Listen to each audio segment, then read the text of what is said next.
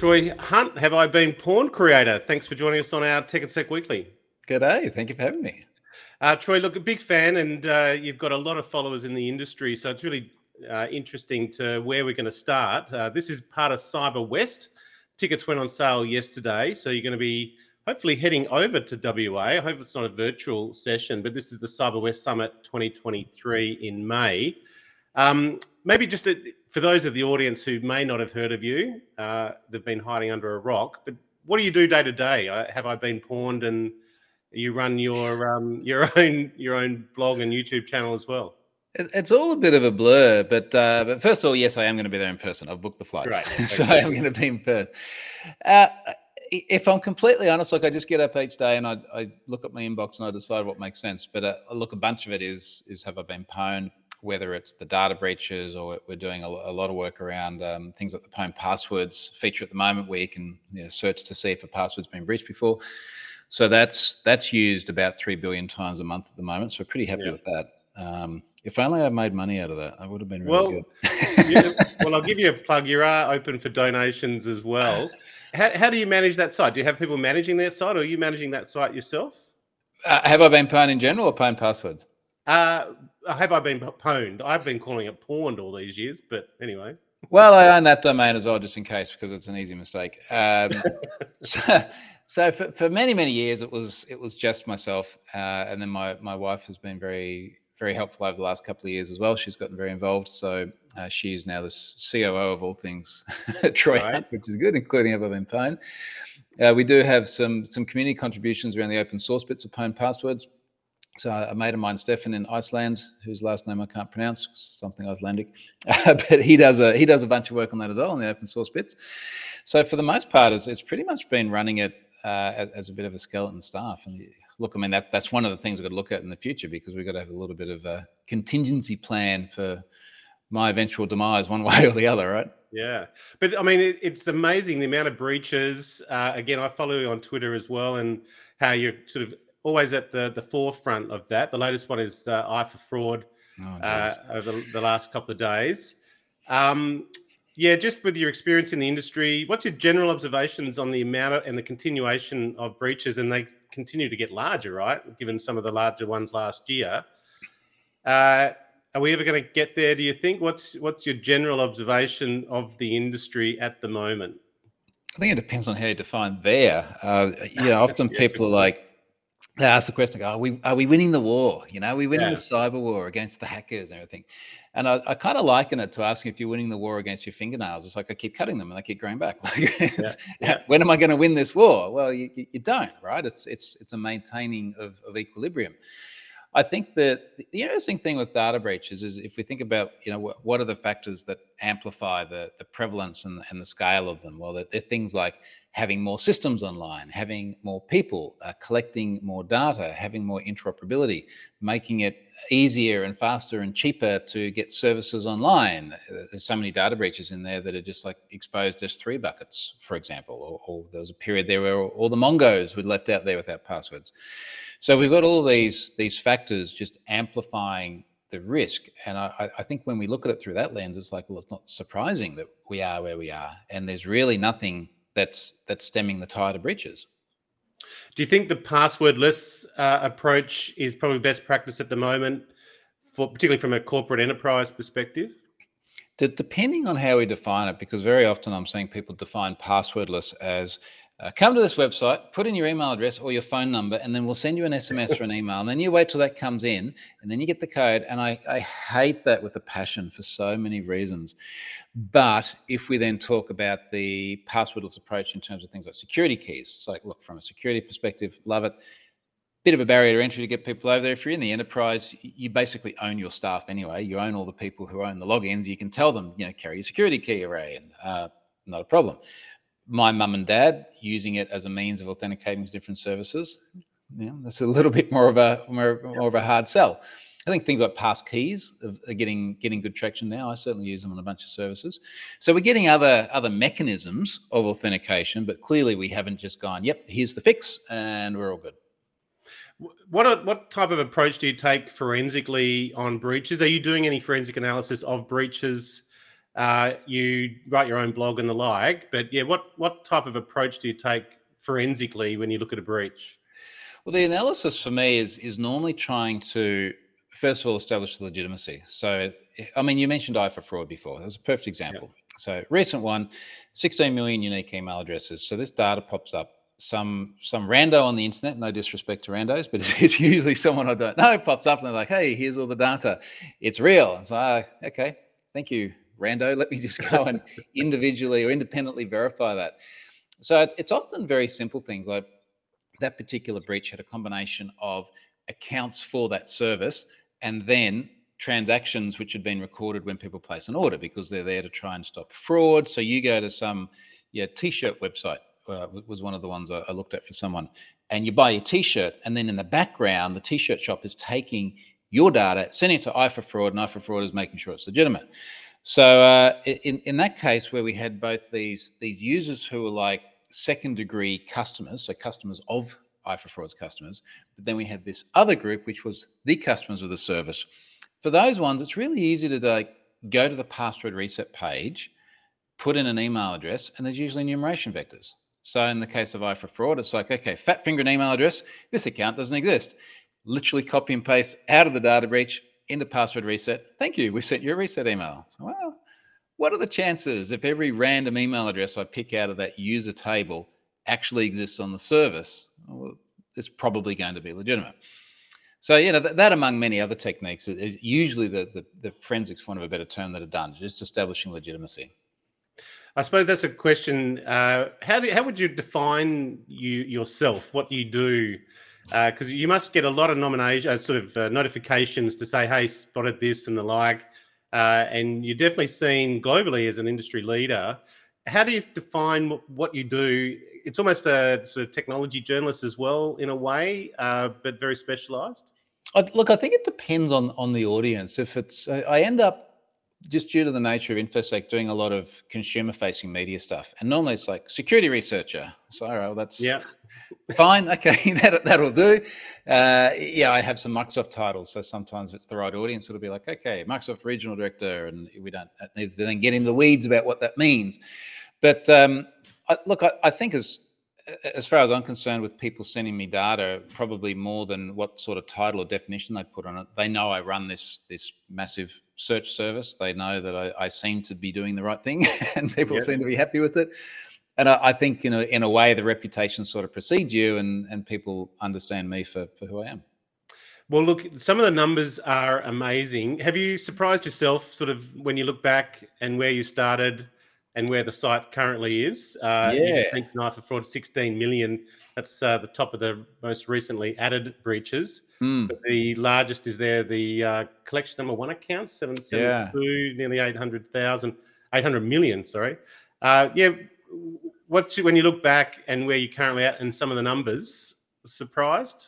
I, you know, I, th- I, think the thing that surprised me the most out of all these numbers is the one that's not on there, which is that this has almost been running for a decade. like it'll be a decade in December, yeah. which is crazy because I didn't think that it was ever going to do anything of significance. That's why I gave it such a stupid name. you know, like that. you just can't buy a domain name that matches any sort of logical name these days. Not if you want the .com TLD.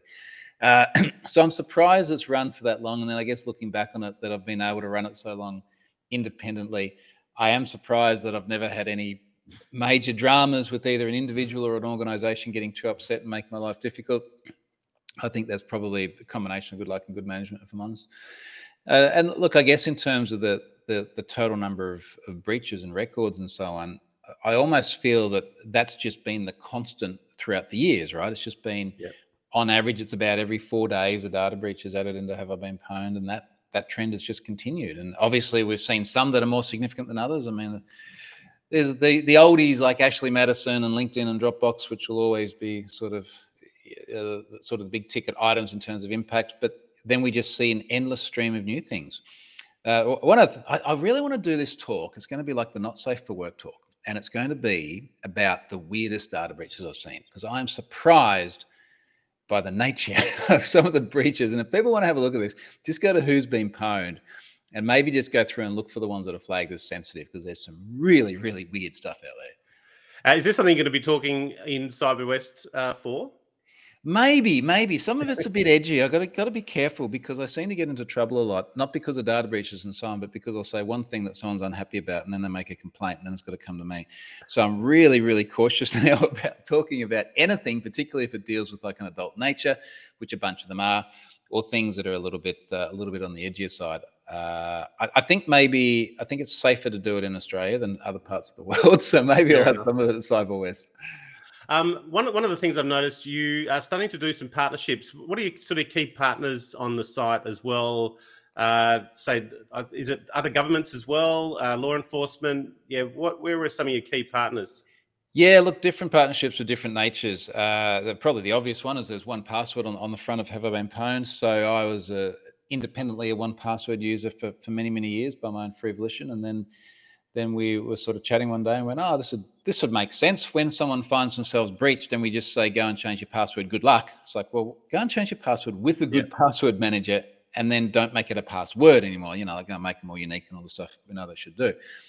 So that's been there for quite a while. Uh, there's about three dozen different governments using the service at the moment to monitor uh, their, their, let's say in the case of Australia, their, the .gov.au TLD and everything that that comes off that. So, so that's a great one, and that's just a, a, free service for governments because a lot of them are monitoring a heap of domains on Have I Been Pwned anyway. So it's kind of a way of bundling it all up and doing something useful, which is good. There's a really good relationship with the FBI. Uh, the, I got a, a, contact from them some years ago where they're like, "Hey, it's the FBI. When I talk about Have I Been Pwned?" I was like, "Oh, God, isn't going to be." No, no, that's fine. So, we would like to give you passwords to put into Have I Been Pwned because they come across a lot of passwords during the, the course of their investigations. So they have a, a, fire hose where they just feed passwords into the password search feature, nice. which is great. And that's ongoing. And there'll be a whole bunch of other stuff happening in the future with them. They've provided email addresses in the past from things like the Emotet botnet because they're sort of going, look, there's, a, there's just a bunch of people in this. We can't really just sort of start emailing randos and saying, hey, we're the FBI, you're in a, uh, yeah, you're, you're in a botnet. So, well, that's sort of the, the stuff we tell people to look out for because that sounds very fishy.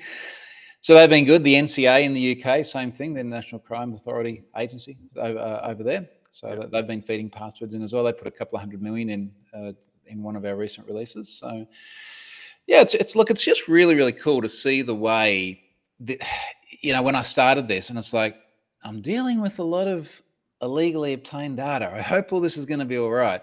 And now we're at a time where governments and law enforcement and all the rest of it are, are, not just feeding data in, but using it really extensively, either internally or through the community outreach things. Uh, and I'm, I'm just super stoked about that. I think it's a really unexpected, awesome outcome. Well, uh, you you raised that risk level as well. You're an independent uh, person. Do you you must have a core network uh, of associates that you sort of get advice from, or do you find you do tend to work really independently and obviously there with your wife as well? My wife and I talk a lot. Does that count? good um, thing, Troy. you know, I, I I wouldn't say there's like advisors and I have a mentor or something like that, but there's every single day there's a lot of people who reach out and they ask questions or they make suggestions. Um, every day there's people that want to you know invest or partner or things like that. So that there's loads and loads of discussions that I have, even you know, working remotely on the the wrong side of the world to most people. Uh, and of course, not traveling for a bunch of time there. Yeah. There's still a lot of opportunity to engage with people and, and sort of get ideas. And yeah, social media being what it is as well, there's a lot of lot of feedback through there. So I feel that as much as you know, on the one hand, it's sort of me sitting here building this thing on my own. On, on the other hand, it's a it's the the culmination of a lot of community contribution as well, whether that be code in the case of the open source bits or just good ideas. I think you do do that. Uh, I see regularly. You do throw it out to the community or your own community if you've got a problem, and it might even be your smart home uh, solutions. I followed you through that particular trail. Where are you at with your smart home? All done now, or are you still adding? I got stuff all over the place here. Literally in front of me, I'm like printing brackets for the new mailbox because I want to put a, a, a, reed switch on it so I know when it's open, but it won't fit properly. So I'm up here last night mucking around with Fusion 360, trying to figure out how to print a bracket the right size. Uh, no, it's really good fun, honestly.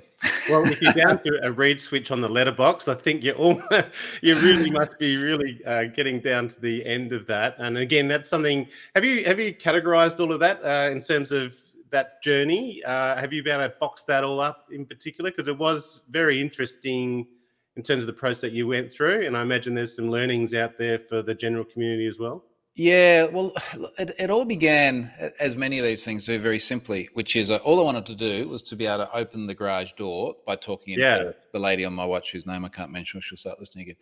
Uh, and, and that seemed pretty simple.